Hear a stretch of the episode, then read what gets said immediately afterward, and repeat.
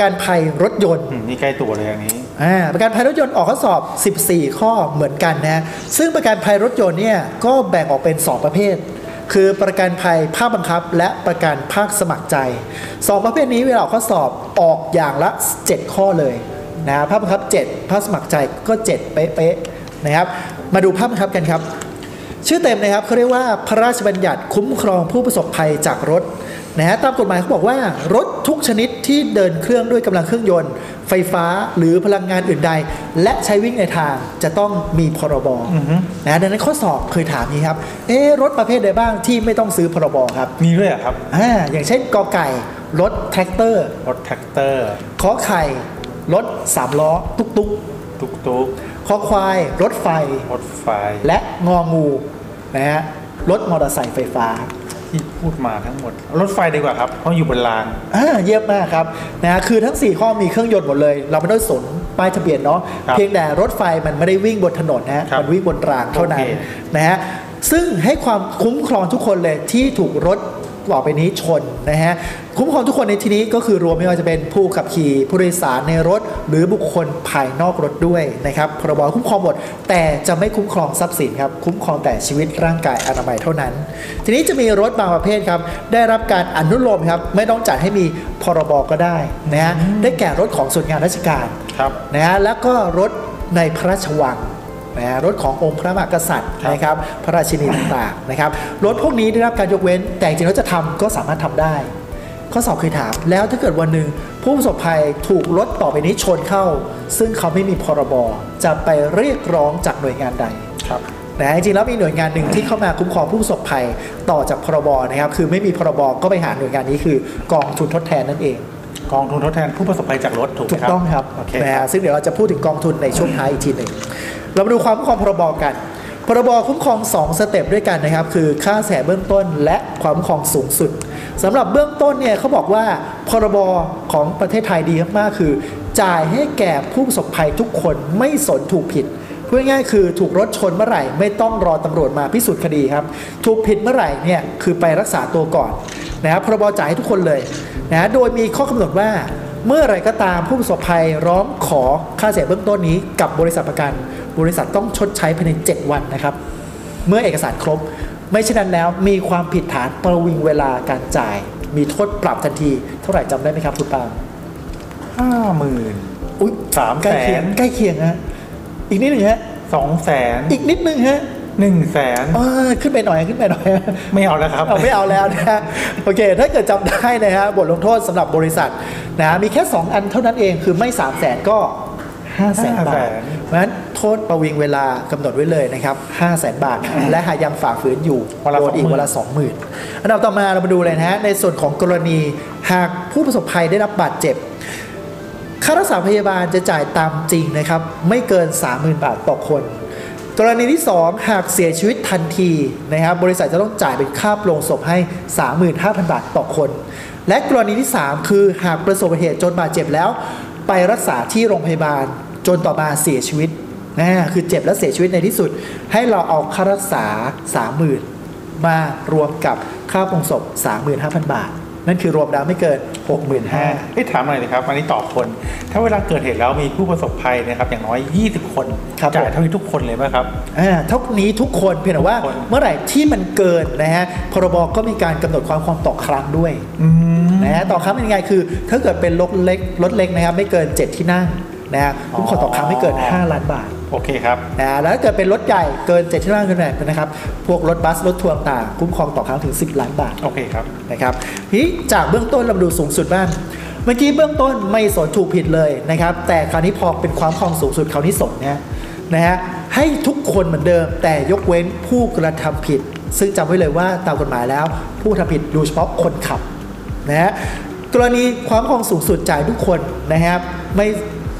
โดยเฉพาะนะครับผู้โดยสาร กรณีบาดเจ็บค่ารักษาพยาบาลนะครับเหมือนเดิมนะจ่ายตามจริง แต่เมื่อกี้เบื้องต้นได้แค่สามหมื่น30,000คราวนี้พอเป็นสูงสุดได้ถึง 80,000 บาทต่อคนคือเพิ่มมาอีกห้าหมื่นถูกไหมครับ ถูกต้องครับครับ คือเบ็ดเสร็จแล้วก็คือ 80,000 บาทนั่นเอง กรณีสูญเสียอวัยวะหรือพิการข้อสอบเนี่ยเคยถามนะครับพรบคุ้มครองตั้งแต่อวัยวะส่วนใด บอกคุ้มครองแต่นิ้วข้อแรกเลย ไม่ว่าจะเป็นนิ้วมือหรือนิ้วเท้านะฮะนิ้วมือข้อสอบถามอีกคุ้มครองเท่าไหร่ นะครับ นิ้วตั้งแต่หนึ่งข้อให้ถึง 2 0 0 0 0 0บาทต่อคน นิ้วหนึ่งข้อได้สองแสนถ้าสองนิ้วอะครับได้เท่าไหร่เอ่ย ถ้าเกิดในเหตุการณ์เดียวกันนะใช่ครับ ได้สูงสุดก็แค่นิ้วเดียวครับ ก็คือ 2 0 0 0 0จ่ายแค่สองแสนนะครับใช่โอเคครับนะฮะหูหนวกเป็นใบ้เสียความสามารถในการพูดหรือว่าลิ้นขาดอะไรต่างๆเนี่ยสองแสนห้านะครับทีนี้เขารวมไปถึงอวัยวะอื่นใดด้วยไอ้ตัว2องแสนห้าเนี่ยข้อสอบเคยถามเอ๊ะมันหมายถึงอะไรบ้างอวัยวะอื่นใดข้อสอบเคยถามฟันนะถ้าเป็นฟัน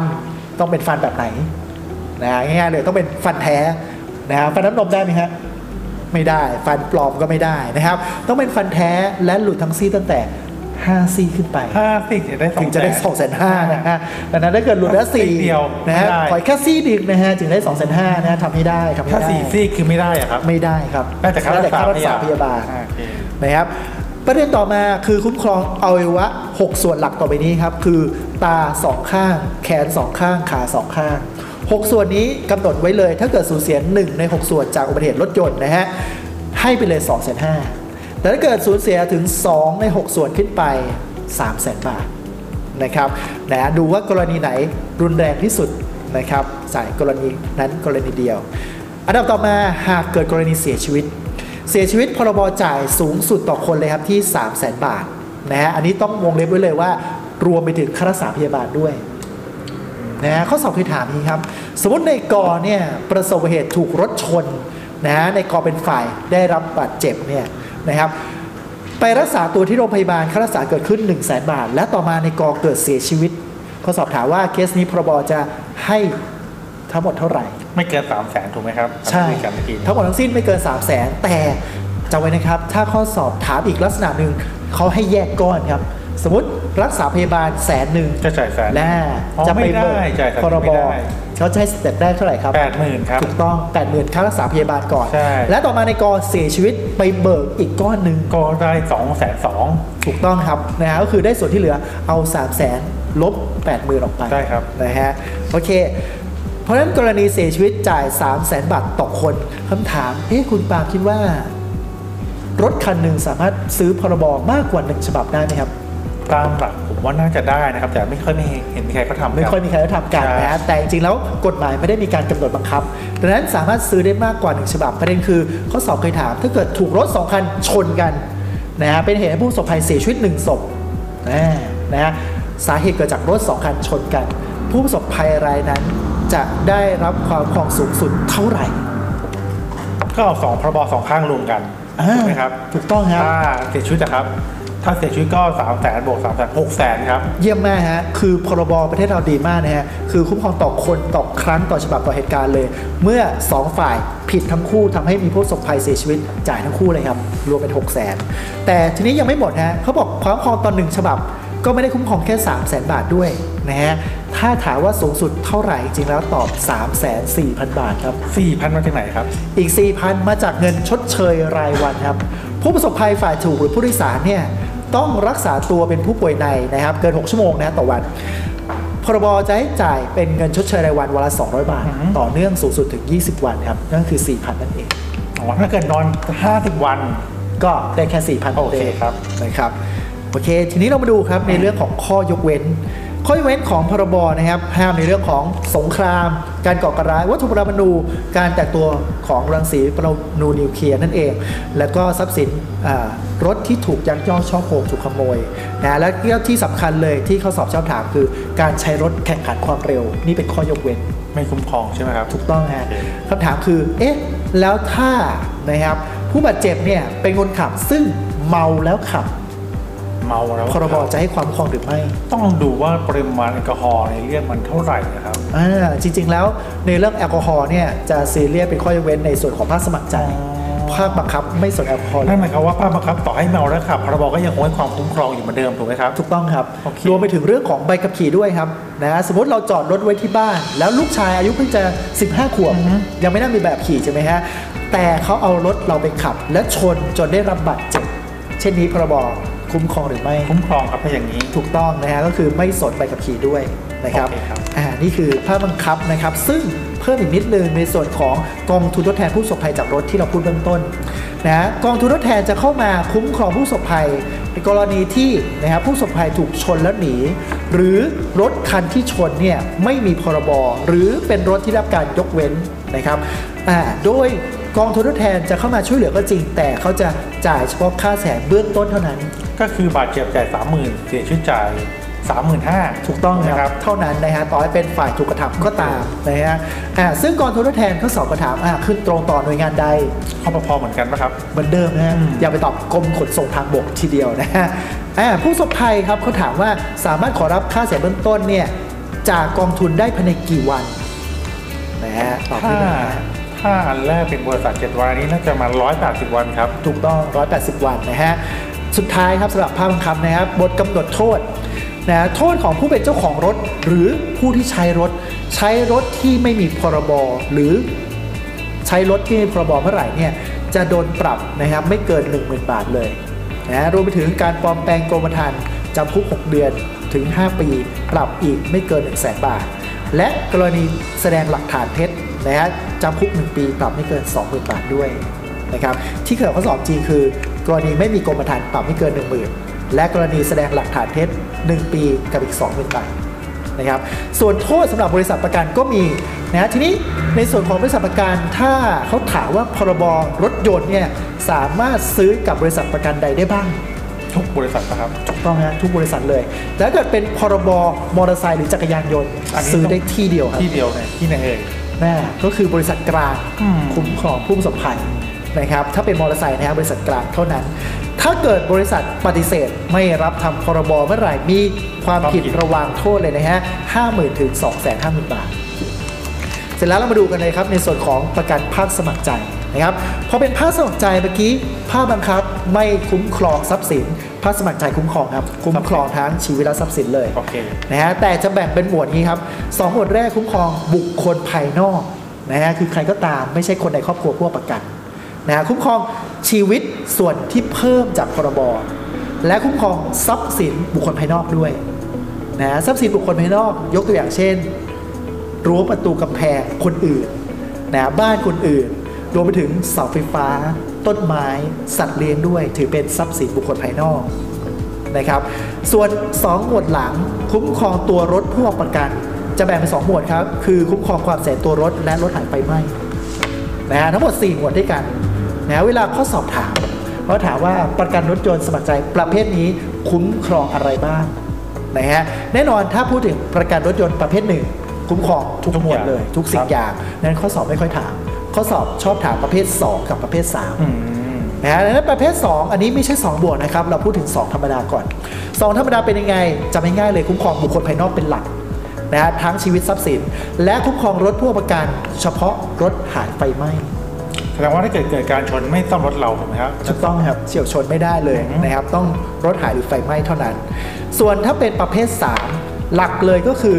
ถึงแม้ผู้ประกันเป็นคนชำระเบี้ย แต่ไม่คุ้มครองรถผู้ประกันเลยฮะคุ้มครองแต่บุคคลภายนอก ไม่ว่าจะเป็นรถหรือทรัพย์สิน แล้วก็ชีวิตร่างกายบุคคลภายนอกนะฮะนี่คือประเภท 3 ทีนี้ประเภท 4 ไม่ต้องไปสนใจ เพราะว่าประเภท 4 ในชีวิตจริงก็ไม่ได้ค่อยซื้อขายกันอยู่แล้ว ประเภท 5 ครับ ประเภท 5 ไม่ได้ออกข้อสอบ แต่บอกไว้หน่อยแล้วกันประเภท 5 จริงๆแล้วเป็นประเภทพิเศษนะดูผิวเผินคุ้มครองเหมือนประเภทหนึ่งเลย แต่สังเกตในช่องความแสต่อรถยนต์นะ นะฮะวงเล็บไว้เลยต้องชนกับยานพาหนะทางบกเท่านั้นแสดงว่ากิ่งไม้ฟุตบาทอย่างนี้ไม่ได้ถูกไหมครับ ถูกต้องโอเคจริงๆแล้วประเภท 5 เนี่ยก็คือประเภท 2 บวก 3 บวกที่เราขายกันอยู่นั่นเองนะครับ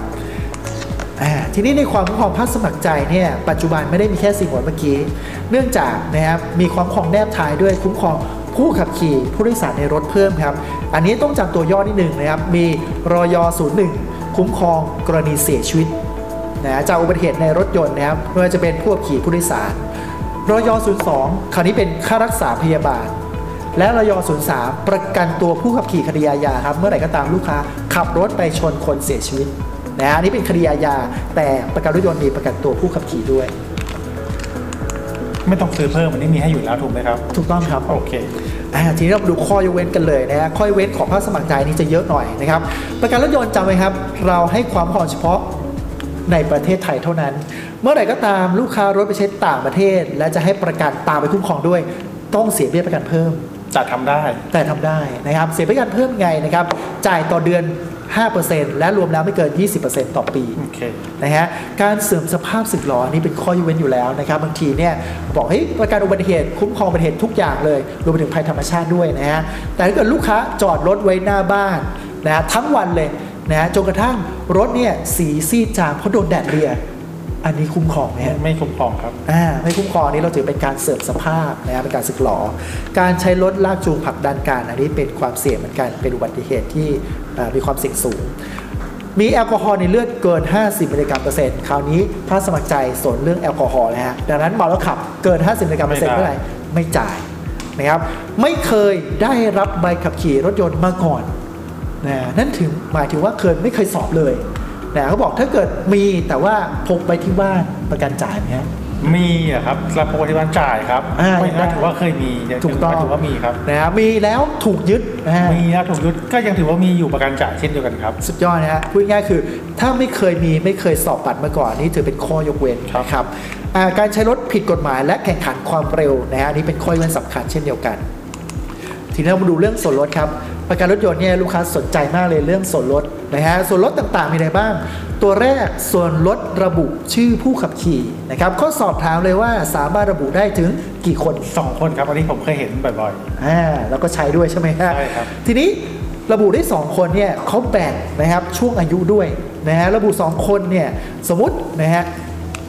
คนหนึ่งอายุ 18 นะฮะสามารถได้ส่วนลดถึง 5%อีกคนอายุ 50 ปีมีโอกาสได้ถึง 15%เขาสอบถาม เอ๊ะ ถ้ามา 2 คน คนหนึ่งอายุ 18 อีกคนอายุ 50 บริษัทจะให้ส่วนลดเท่าไหร่ดีๆตามปรับน่าจะต้องเอาความเสี่ยงมาจะเป็นตัวตั้งให้ส่วนลด 5%ครับอ่าถ้าคุณปาบอกเสี่ยงสูงเป็นตัวตั้งแสดงว่าคนอายุน้อยเสี่ยงมากกว่าคนอายุมาก ใช่ครับอ๋อแสดงว่าคนอายุมากขับรถดีกว่าใช่ครับชัวร์ไหมฮะชัวร์ครับอ่าสุดยอดมากเขาบอกว่าคนอายุมากเนี่ยจะใจเย็นขับรถแบบเอ่อ ไม่รีบร้อนแล้วก็ไม่มุทะลุด้วยนะครับ เพราะฉะนั้นเราเอาความเสี่ยงสูงอายุน้อยเป็นตัวตั้ง ส่วนลดตัวต่อมาอันนี้เขาเรียกว่าส่วนลดหมู่นะครับ หรือบางทีเขาสอบจะเรียกว่าส่วนลดกลุ่มก็ได้ ก็สอบถามครับต้องมีรถตั้งแต่กี่คันขึ้นไปมาทำประกันบริษัทเดียวกันสามคันครับ ถูกต้องนะสามคัน ต้องเป็นชื่อผู้ประกันลักษณะไหนกอไก่บุคคลธรรมดา 2. นิติบุคคลหรือ 3 ภาคหุ้นส่วนบริษัทหรือ งองูถูกทุกข้อครับถูกทุกข้อไหมครับ จริง ๆ แล้วเนี่ยหรือว่ายังไงเอ่ยบริษัทเอาเฉพาะบุคคลธรรมดาชื่อบุคคลธรรมดาเท่านั้นนะฮะอันนี่ครัต้อบงระวังนะ ทีนี้นะฮะส่วนลด3คันต้องเอามาทีเดียววันเดียวเลยกัน ไม่ต้องก็ได้นะครับ เอามาวันละคันก็ได้ แล้วจะให้ส่วนลดในคันที่ 3 ประวัติดีส่วนลดประวัติดีเป็นยังไง คือเมื่อไหร่ก็ตามผู้ประกันขับรถดีไม่มีชนหรือชนแล้วเป็นฝ่ายถูกคู่กรณียังอยู่เนี่ยจะได้ส่วนลดในปีต่อไปวันนั้นคำถามคือส่วนลดประวัติดี รถใหม่ป้ายแดงจะได้ส่วนลดตัวนี้ไหมครับ รถใหม่ป้ายแดงยังไม่ได้ครับ อ่าเพราะยังไม่มีประยังวัไม่ติเคยนั่นมีเองประวัติใช่ครับ นี่จำง่ายๆครับส่วนประวัติดีก็นับง่ายๆเลย เมื่อครบ 1 ปี ปีที่ 2 เขาจะได้ส่วนลด 20%ปีที่ 3 ก็จะได้ 30 ปีที่ 4 40 ปีที่ 5 50%เขาสอบเคยถามครับ ส่วนลดประวัติดีสูงสุดเท่าไหร่ ห้าสิบ 50%นั่นเอง นะครับนี่ส่วนลดประวัติดีมันก็มีบ้างที่ลูกค้าสมมติว่าทำประกันไปโดยตลอดได้ประวัติดีมาเรื่อย จนถึงปีที่ 4 ได้ 40%แล้วปรากฏว่าระหว่างปีนั้น รถเกิดชนแล้วลูกค้าเป็นฝ่ายผิดนะเขาสอบถามว่าเอ๊ะแล้วในปีต่อไปเนี่ยจะยังได้ส่วนลดประวัติดีหรือไม่อื